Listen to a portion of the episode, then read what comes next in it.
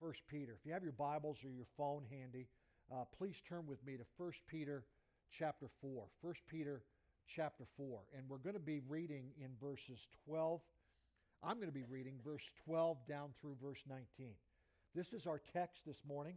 And uh, we're going to, again, we're going to study this passage. We've been going through 1 Peter with Pastor Todd and me the last few weeks and fighting as victors from 1 Peter. And so let me just let me just take a moment and uh, read this 1 Peter chapter 4 and I'm going to start reading at verse 12. 1 Peter chapter 4 starting with verse 12. Beloved, do not think it strange concerning the fiery trial which is to try you as though some strange thing happened to you. But rejoice to the extent that you partake of Christ's sufferings, that when his glory is revealed, you may also be glad with exceeding joy. If you are reproached, verse 14, for the name of Christ, blessed are you, for the Spirit of glory and of God rest upon you. On their part, he, w- he is blasphemed, but on your part, he is glorified. But let none of you suffer as a murderer, a thief, an evildoer, or a busybody in other people's matters. Yet if anyone suffers as a Christian, let him not be ashamed, but let him glor- glorify God in this matter. For the time has come for judgment to begin at the house of God. And if it begins with us first, what will be the end of those who do not obey the gospel of God? Verse 18 Now, if the righteous one is scarcely saved, where will the ungodly and the sinner appear? And then verse 19 Therefore, let those who suffer according to the will of God commit their souls to Him in doing good as a faithful Creator. Um, I'm not going to pray three times in a row, but let me pray. We'll ask God's blessing in our Bible study. Father, I thank you for your word. And I thank you that uh, you have given us this opportunity to study 1 Peter together. And Father, I just pray now that you'd use your word in a mighty way. Help open our hearts and help us to be receptive to what you have for us for your glory. In Jesus' name we pray. Amen. Uh, I want to talk with you today about suffering so that God is glorified.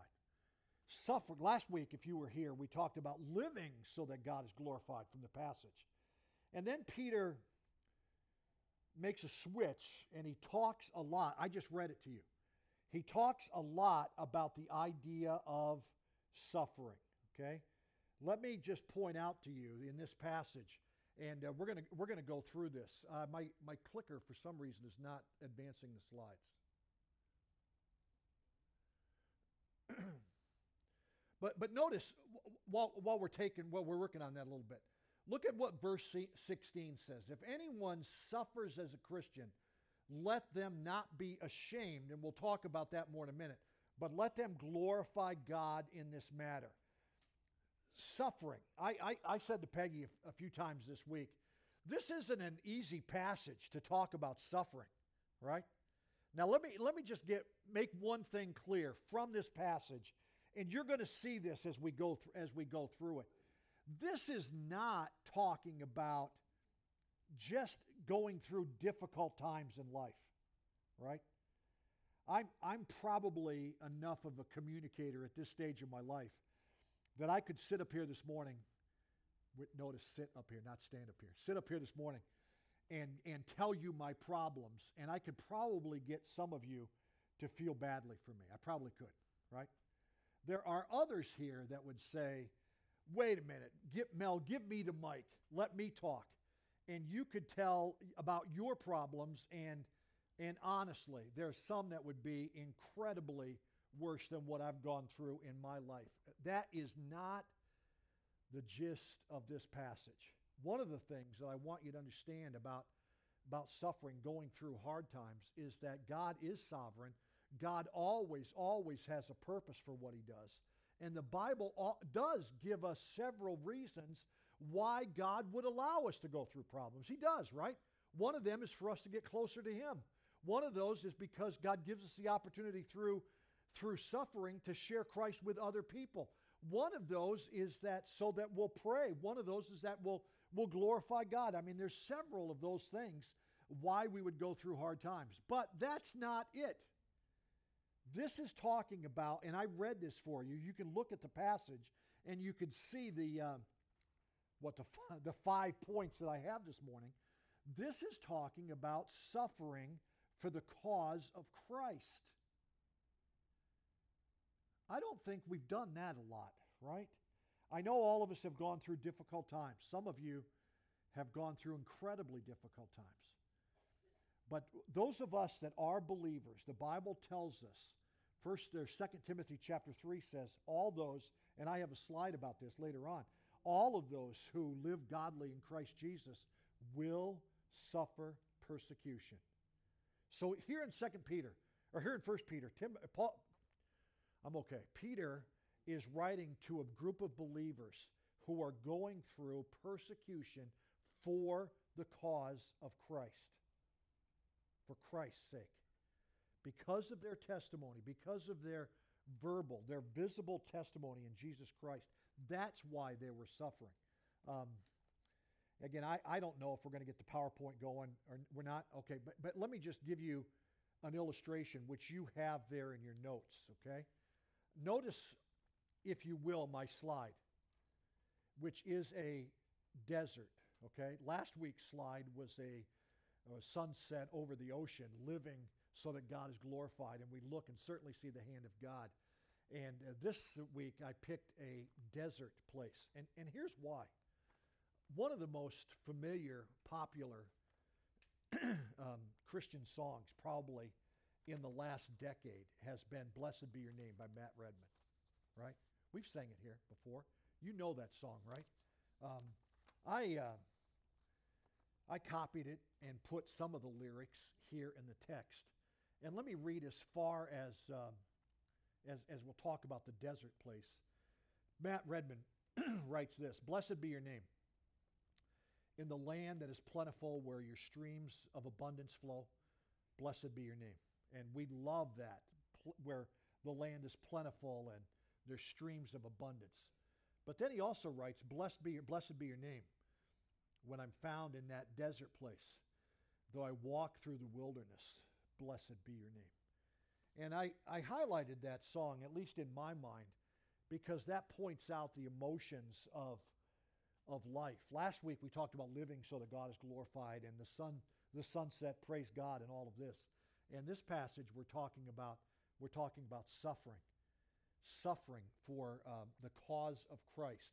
So what I want to do is talk with you about five key principles about suffering for the glory of God. And number one, you can read this all the way through as we go through this passage. And I'm going to again use PowerPoint and just highlight a couple of things. And we're going to do this we're going to do this quickly. But number 1, the first principle in number 1 that you have there in your notes is that Christians should expect to face trials. Now, by the magic of Microsoft, I've done this before. We're to I'm going to show you I, I think I think we got it. No? Okay. Pardon me? Okay. Lou, hit the next one then. Let, us go back through the passage. You'll notice the, pa- the, the, the phrases that I highlighted point out what I just said. Look what it said. Do not think it strange concerning the fiery trial that is to try you. Peter was writing and he said, You are going to go through hard times, fiery trials. He says, You are going to partake of Christ's suffering. We'll talk a little bit about that in just a minute. We, that was kind of the idea of communion this morning. Here's another one. You are reproached for the name of Christ. Lou, next slide. Says, do eh, next slide, you're going to suffer as a Christian. Says, judgment will begin at the house of God and those who suffer according to the will of God. So, again, I want you to understand that Christians should expect to face suffering for being a Christian. We haven't had to go through that a lot. But I think one of the things, if Peter were here alive humanly to be able to talk to us, I think he would say, okay, maybe not, but he uh, wants us to be prepared for going through that. One of the things that happens in life, the Bible talks about that, is that we will, should expect to suffer for the cause of Christ. As I mentioned before, 2 Timothy chapter 3, Paul was right, Paul, the Apostle Paul in 2 Timothy was writing to his student, was writing to his disciple Timothy, and he said this, all who desire to live godly will suffer persecution. He was preparing Timothy to go through some hard times as well. And so you look at that and you realize, oh, okay, my goodness, there are, there, there are going to be hard times for us being a believer and so on. One of the things that I want you to notice about this passage is that the Bible gives us, I'm going to I'm going to suggest two really, I think, really, really clear strategies for when that suffering comes. Number one is found right here in the passage. Drop down a few verses. We'll talk more about this in just a minute. But drop down to verse 17 with me for a minute. Peter writes in verse 17, 1 Peter 4:17, he writes this, "For the time has come for judgment to begin at the house of God, and if it begins with us first, what will the end of those who do not obey the gospel of God?" Now this passage also there's some very serious things. And at the end of this passage, he talks about the judgment that's coming for those who do not know Christ, who have not put their faith and trust in Jesus Christ. And then he uses that phrase for those who do not obey. In other words, those of us who are believers need to need to obey and those who aren't believers will not obey. So let's let's camp on that idea of obeying a little bit. God has given us his word. And we've talked about that a lot here in our church the last the last few months. God's word, if you will, is an owner's manual for life. And one of the things I think that we need to understand about suffering is when suffering happens. And I'm going to say here, whether or not that's just going through hard times or when suffering happens because we're reproached, as Peter would say, for the cause of Christ, that when that happens, folks, that needs to drive us to the Word of God. God's Word has answers. Yesterday, I was uh, at a conference for volunteer youth workers. Up that those, it was uh, for volunteer church ministries up in New York. Um, and Pastor Lee was there, by the way, and Colleen, and they said to say hello.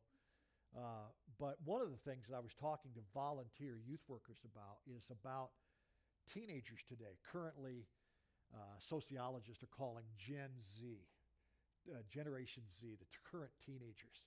And we're talking about how many young people today have hard questions.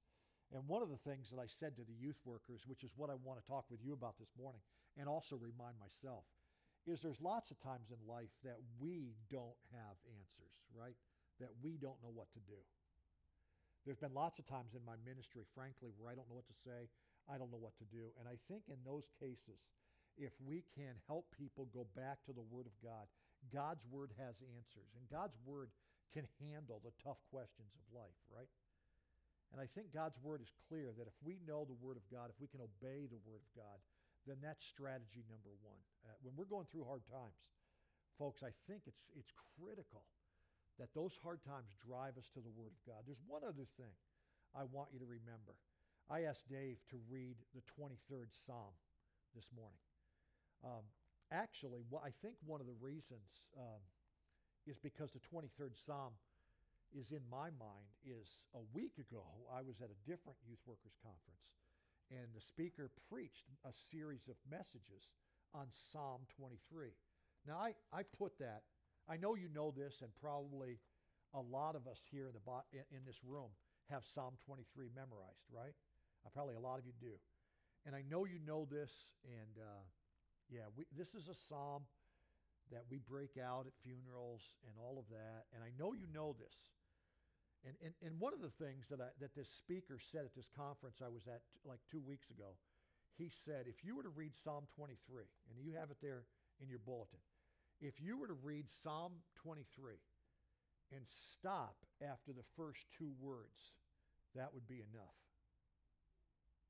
And I love that. The Lord so here's my point about this the resources that we have when we go through trials. We have the Word of God, but also we have the presence of God. Dave read this, and I know you know this, but I, let me read the 23rd Psalm. You have it, okay? Psalm 23. The Lord is my shepherd. I shall not want. He makes me to lie down in green pastures. He leads me beside the still waters. He restores my soul. He leads me in the paths of righteousness for his name's sake. And then this, yea, though I walk through the valley of the shadow of death, I will fear no evil, for you are with me. For the presence of the Lord, for you are with me. Your rod and your staff, they comfort me. You prepare a table before me in the presence of my enemies. You anoint my head with oil, the comfort of that. My cup of blessing runs over. Surely goodness and mercy shall follow me all the days of my life, and I will dwell in the house of the Lord forever. And I love that. I love how Psalm 23 talks about the presence of God. And I love even what that speaker said. You could stop after the first two words. The word Lord there, you can tell in the Bible, it's all, all the letters are capitalized. It's the word for Yahweh. It's the word for Jehovah. It's the all encompassing God of the universe, sovereign God. But there's one thing about Psalm 23, which is true about life. You read through it, and there are valleys in life, right? And there are times in life where we have to face the shadow of death. You read through this psalm and you come to the part where it says, You prepare a table before me in the presence of my enemies. There are enemies in life. I, I have talked with you about this before, but it's been months. Second Timothy is the last book that the Apostle Paul wrote. And at the end of Second Timothy, Paul writes about people, some of them who disappointed, and he writes about a guy by the name of Alexander the coppersmith. And Paul writes, He did me much evil. There are enemies of the cross, right? There are enemies who are out against the cause of Christ. There's valleys, there's shadow of death, there's enemies. He goes on to say, I will fear no evil. And the point about that is there is evil in the world. Okay? So I think number one, okay, is serious, and that is those of us that are believers should expect to face suffering. And that's what Peter was saying. But I think God has given us a couple of incredible resources when that happens to us. I think that's what Peter wanted his readers to grasp. When it happens, remember you have the Word of God, obey the Scriptures. And number two, remember God is there the presence of God. There's going to be valleys, there's going to be shadow of death, there's going to be evil, there's going to be enemies. God is there all the way through that. This week, because of this passage, it reminded me, and I, I didn't want to make this too heavy. I want this to be encouraging because I think that was what Peter's intent was here. But I, I was reading about some of the, in, in church history, about some of the most well known Christian martyrs that really did suffer and in some cases had to die.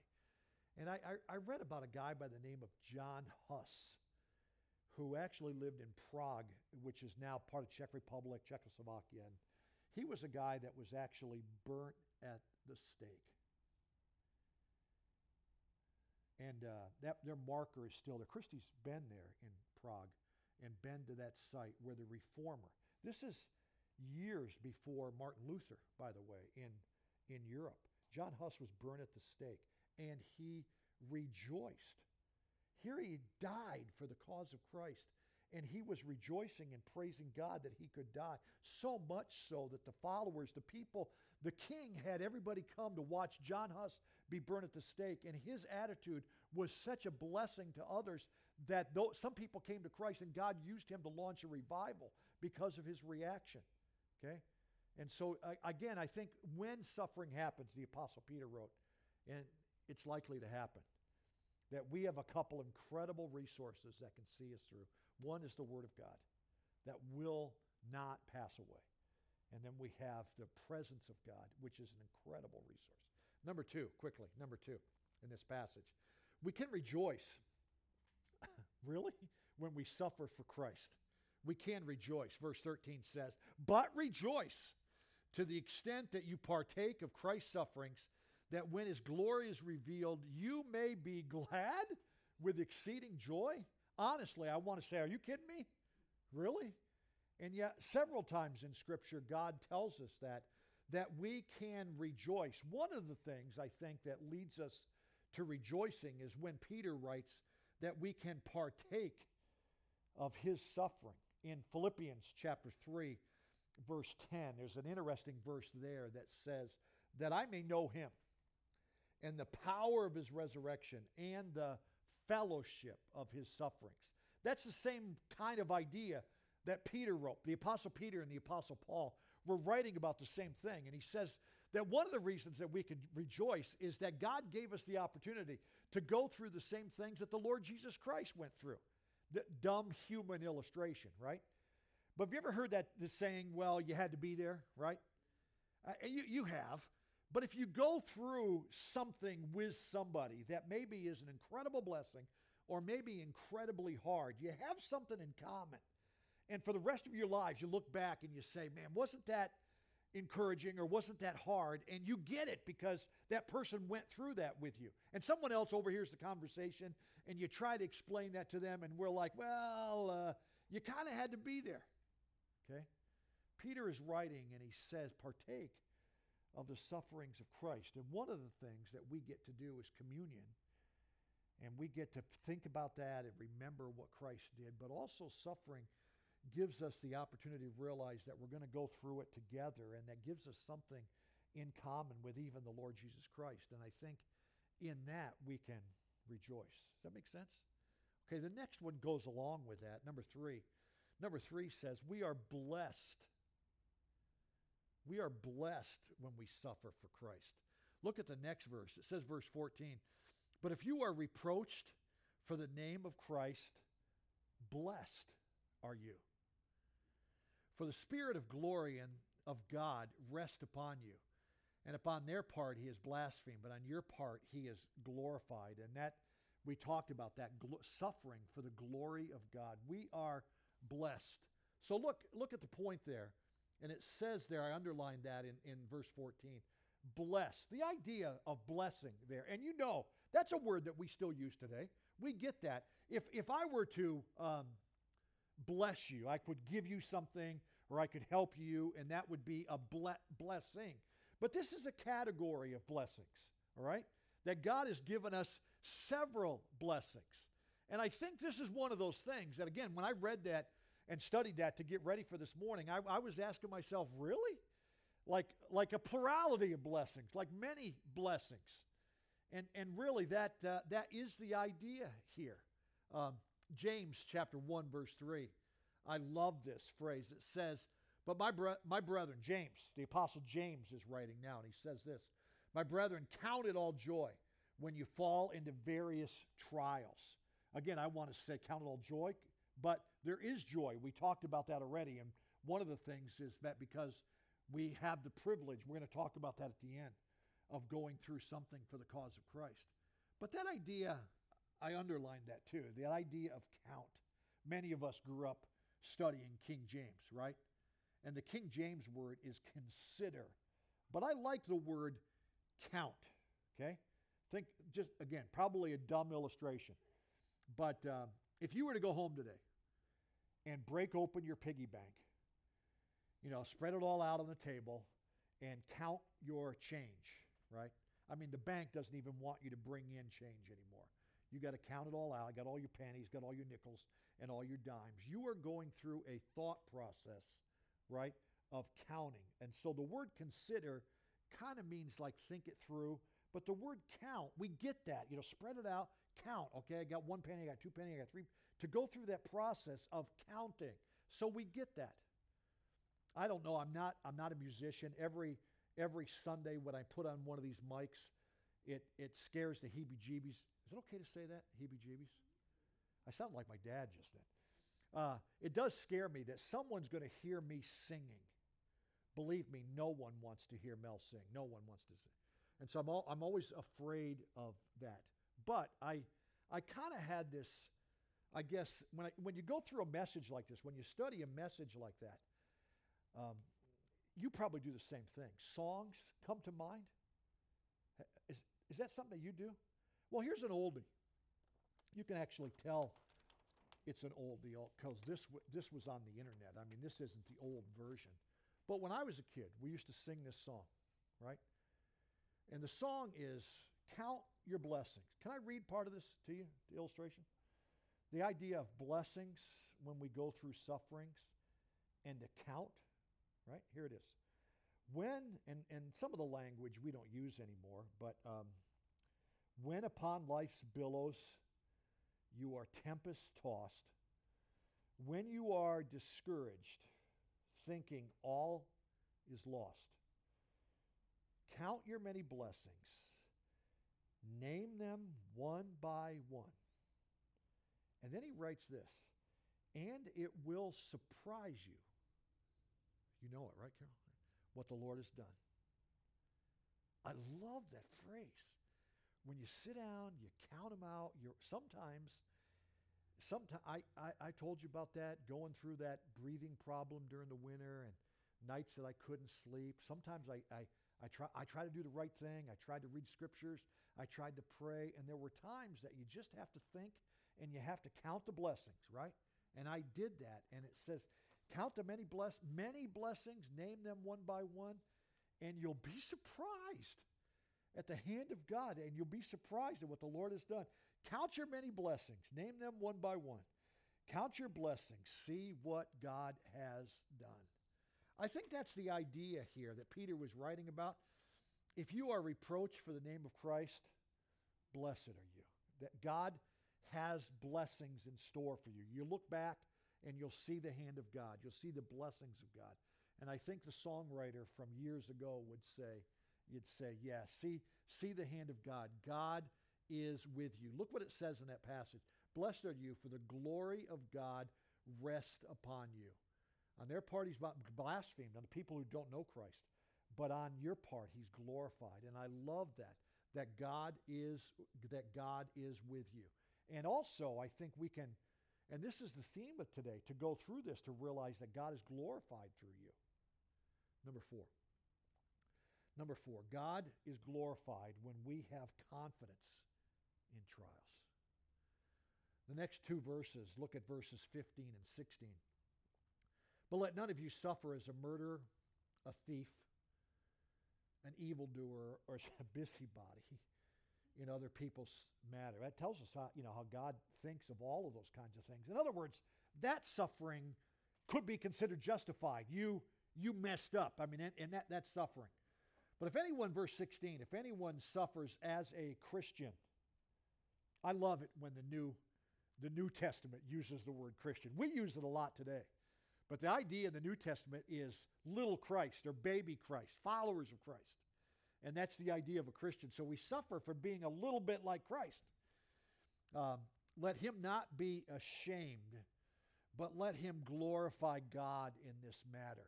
Now, our language today, the word, the word ashamed for a minute. Let them not be ashamed. If you have your Bibles, turn with me that passage I highlighted, and, and we're gonna we're gonna do this quickly. But if you have your Bibles, turn with me back to 2 Timothy. That idea of, of ashamed. If, if okay, now if I were to say I'm I'm ashamed, it'd be like, oh my goodness, I'm blushing, you know, I'm I'm I'm ashamed. That's really not the idea when Peter and in in Second Timothy, Paul uses that word ashamed. The idea there is really not to be afraid of external circumstances. So can I give you a Bible illustration from Second Timothy? In Second Timothy chapter 1, here, the Apostle Paul uses that word ashamed three different times in 2 Timothy, in 2 Timothy 1. And, and let me just do this quickly, a little bit of a journey through 2 Timothy because of that word ashamed, which I, I put in my notes when we have confidence, not to be afraid of external circumstances, but we have confidence in the when we when God gives us that confidence. So 2 Timothy, so look, look at all verse 8. Paul writes, in, in 2 Timothy. Therefore, because of what he just said, do not be ashamed of the testimony of our Lord, nor of me as prisoner, but share with me in the sufferings for the gospel according to the power of God. Don't be ashamed, Paul wrote. Drop down a few verses. Verse in 2 Timothy 1, drop down to verse 12. I love, and I know you know this verse. For this reason, I also suffer these things. Nevertheless, I am not ashamed. I have confidence, Paul wrote, for I know whom I have believed. That's our confidence. And am persuaded that he is able to keep what I've committed unto him until that day. Okay? Don't be ashamed. We can have confidence in God, and we know whom we have believed. And then there's one more illustration here. And at the end of 2 Peter or 2 Timothy chapter 1, Paul, Paul uses that word ashamed again.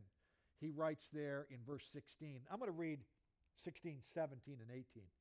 The Lord grant mercy to the household of Onesiphorus, and I'm probably butchering that name. For he often refreshed me and was not ashamed of my chain. Paul is writing from a dungeon prison in Rome. He is about to be martyred. But when he arrived on Onesiphorus, when he arrived in Rome, he sought me out very zealously and found me. Verse 18 The Lord grant to him that he might find mercy of, from the Lord in that day. And, and you know very well how many ways he, Onesiphorus, ministered to me at Ephesus. Ashamed. Okay, in one chapter, 2 Timothy 1, the Apostle Paul writes, and he uses that word ashamed. He writes about himself, he writes about Timothy, and he writes about this guy by the name of Onesiphorus. Look what it says there. He says he was not afraid of my of my chain. And in verse 17 says, when he arrived in Rome, he sought me out very zealously. Okay? I think we have to understand the, culture of that day. The Apostle Paul is in prison. In a, this is not house arrest. This is not where people can come in and you know people can come and go. It's it is, this is a dungeon prison. It's probably during the time of Nero, right? Nero. Nero, you you remember you remember high school uh, history class. Nero, fiddled while Rome burned, right? That he was one of the most brutal dictators of all time. He literally burnt his own city down so that he could rebuild it. Nero supposedly, I talked to you about John Huss before. Nero actually would put Christians, I'm not kidding you, on poles and set them on fire to light his cities. Nero. That he is probably the emperor. That Second Timothy was written in that culture and, te- and Paul writes later on in chapter 4 the time of my departure is at hand. I fought a good fight. I finished my course. Paul writes that he understands that he's about to die. Okay, in that, in that Nero uh, incredibly difficult time for Christians, Onesiphorus shows up. He's from Ephesus. He shows up in Rome to minister to the Apostle Paul. Isn't that isn't that a blessing? Paul's going through this hard time, and a guy by the name of Onesiphorus shows up. And Timothy remembered him back at, back at Ephesus. I love that part of the story. But when he's in Rome, he sought me out very diligently. Okay, you got to realize Rome in that day. You show up in Rome in those days, I mean, folks, there's no Google, there's no GPS, right? He's from Ephesus. So he gets to Rome. Rome, it's a long ways away. He gets to Rome and he's trying to find Paul and minister to Paul, right? So he asks he asks questions. He said, oh, "You know where Paul is being held? Do you know where Paul?" That and notice in this passage it says in the beginning, "The Lord grant mercy to the household of Onesiphorus." Not to Onesiphorus. There are a lot of commentators that write because of that language that because of this, Onesiphorus was also captured and tortured and killed for trying to have a ministry in the life of the Apostle Paul. The Lord grant unto him that he might find mercy of the Lord in that day. So here's a real life example, Onesiphorus, from centuries ago, who was not ashamed. He was had that confidence to live for God no matter no matter what he had to go through. And I thought about that a lot. You tell those stories and I'm not, honestly, I'm not trying to be morbid with my stories today or anything. But to realize that uh, when we go through hard times for the cause of Christ, we can rejoice. God, uh, we have something in common even with the Lord Jesus Christ. We can count our many blessings and to realize that we can have confidence to do that because it's a God given thing that gives us the confidence to not be ashamed to take a stand for Christ. That, right? I mean, that kind of ought to kind of ought to motivate us to do more about what we can do today, right? Number five, and I'm done. Number five, back in 1 Peter chapter 4.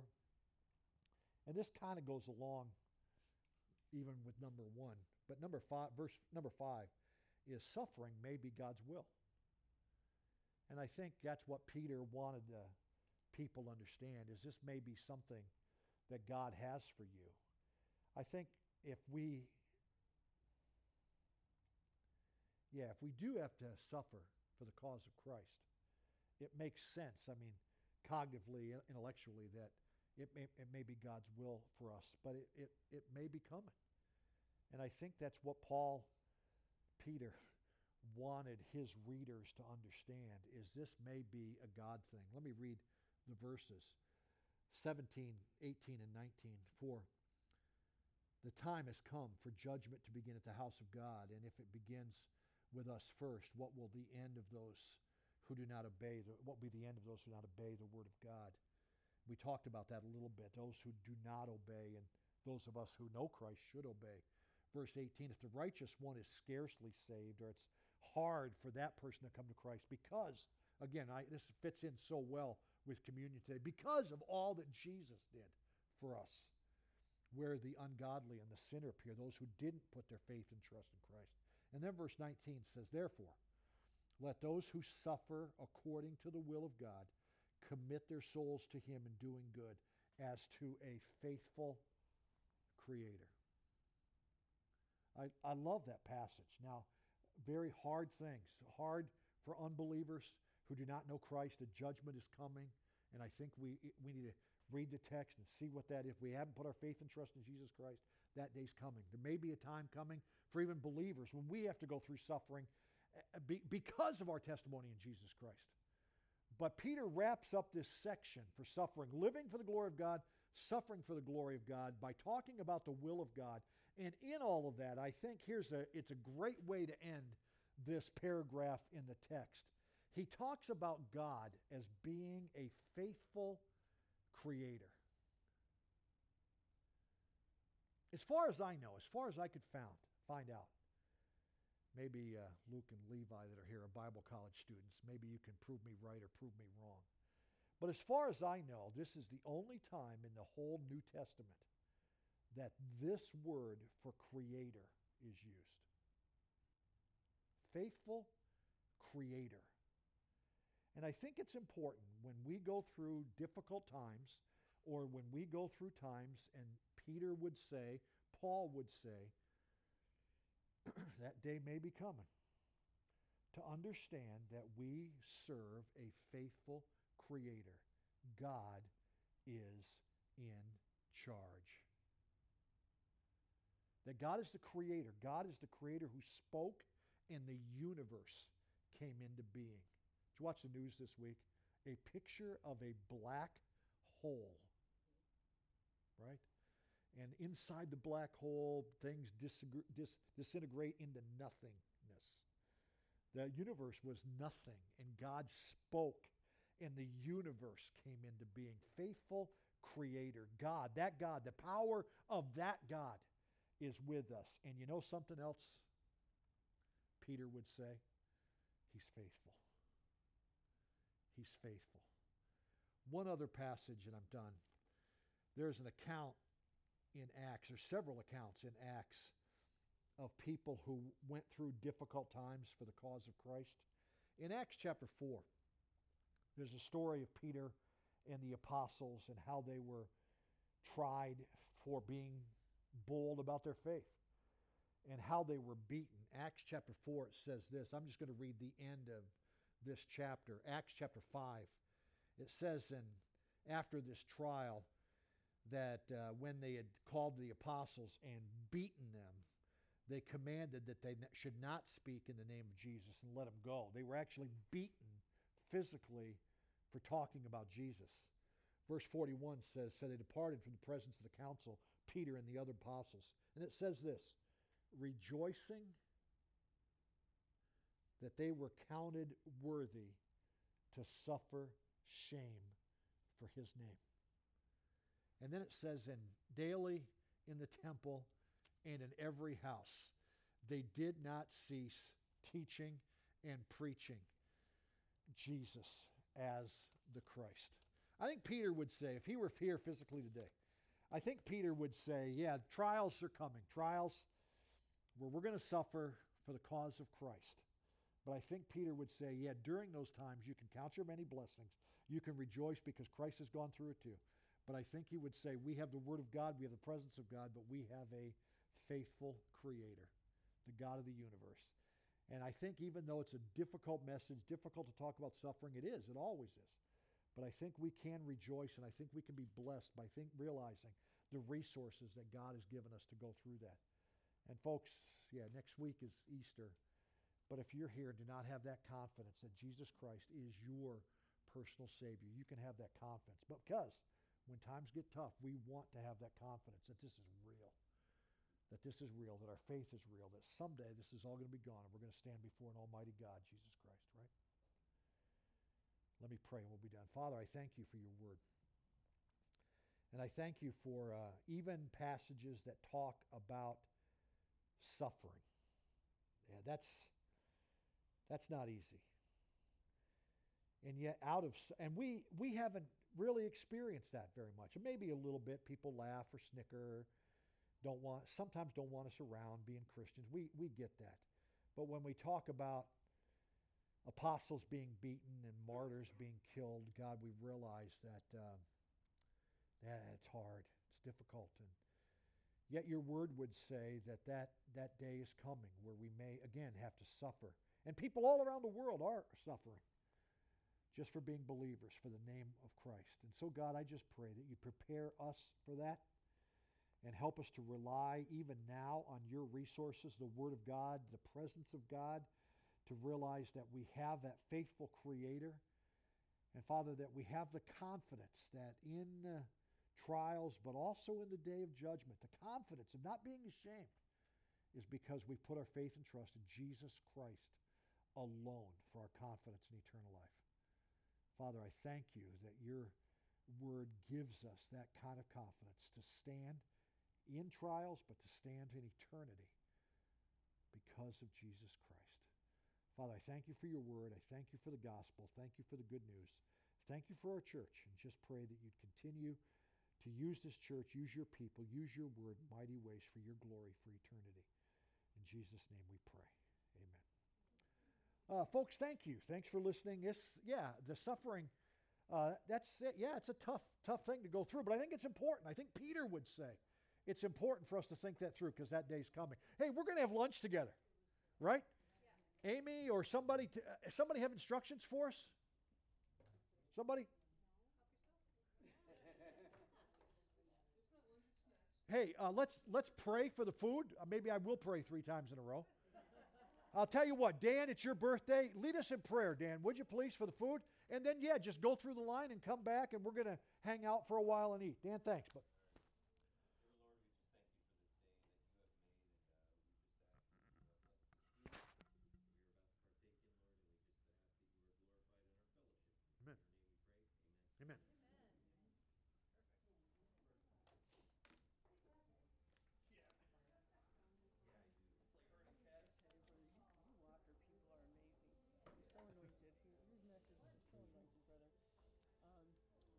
You remember that song, Count Your Many Blessings, right? I, I grew up with it. Me too. But um, I used to work at a Christian bookstore called Gifts from Above, and there was a present that you could buy. It was in a frame, and it said, "When I count my blessings, I count you twice." Wow. And I thought that was That's- so that's- that's cool. That's cool. You know, Amen. but I just Amen. wanted to mention that. Yeah, thank you. That's great. I love that. We did a song. We did that song, "Count Your Many Blessings," naming them one by one. We did that with our puppets one time. Oh, yeah. Oh, we. I think that song was written in the 1800s, Yeah. if I remember right. Yeah. Yeah. Count Your Many Blessings. Um, there's a book out there that, that, that they sell a lot of because I went to the Alliance Church Oh, yeah. for years, Yep. and um, they sang all those songs, and it has an explanation of how the why this you know, who wrote it, why they wrote the story. It's the story behind the song. It's so interesting. Oh, well, I, I love I love those stories. Yep. Yeah, Yep. really interesting. Thank you. Ed, come here, buddy. Come here. I, want, I, I just need to talk to you. for a minute. Hey, we're gonna we're gonna stay for lunch, and we're gonna have lunch here at the church. Okay, they're gonna have food for us. So yeah, you you can hang out with Elijah, but wait wait, Ed.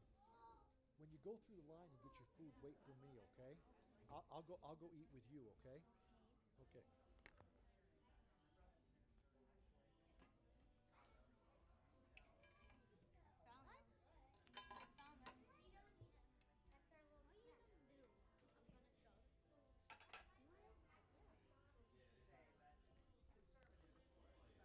Good morning.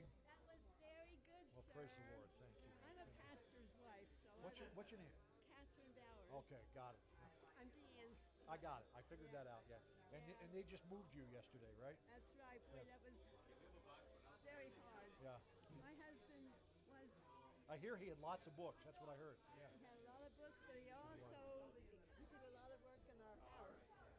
So to leave a, all the fingerprints that he put in that house was really tough. Aw. But one day I woke up with a new attitude of being thankful that my not only my daughter but my son-in-law is very kind Oh, amen. and loving toward me. Amen. Good for you. Good for you. Then And it's, we love him here. Yeah. and then it's the granddaughter too. and It's going to be the four of us in one house. It's going to be different. That's okay. That's okay. You like having people around, right? Yep. yeah. Like having people around. Well, thanks for coming today. Really appreciated Praise hearing the your Lord. Thank message. you. Praise the Lord. What, what happened with this? We think you might have been out of range. I kept Oh. trying to, I kept trying to connect, and it kept asking for a password. It kept asking for a four-digit key. So, I don't know. I mean, here it is right here. Click connect. Just thinking, thinking, thinking, thinking. That, that, that includes you. You don't go. No. I have the exact same one that I used. and- Yeah. Are you are you a Mac or a uh, I'm a PC? I'm a PC, but I've used it on the Mac before. Okay? I don't know. It just it, it may be the distance. See, but it keeps, be, it keeps giving me connect. How's this thing on? Where I was yesterday, they had the exact same thing. What they did is, is give a USB. Okay, same thing. They put the USB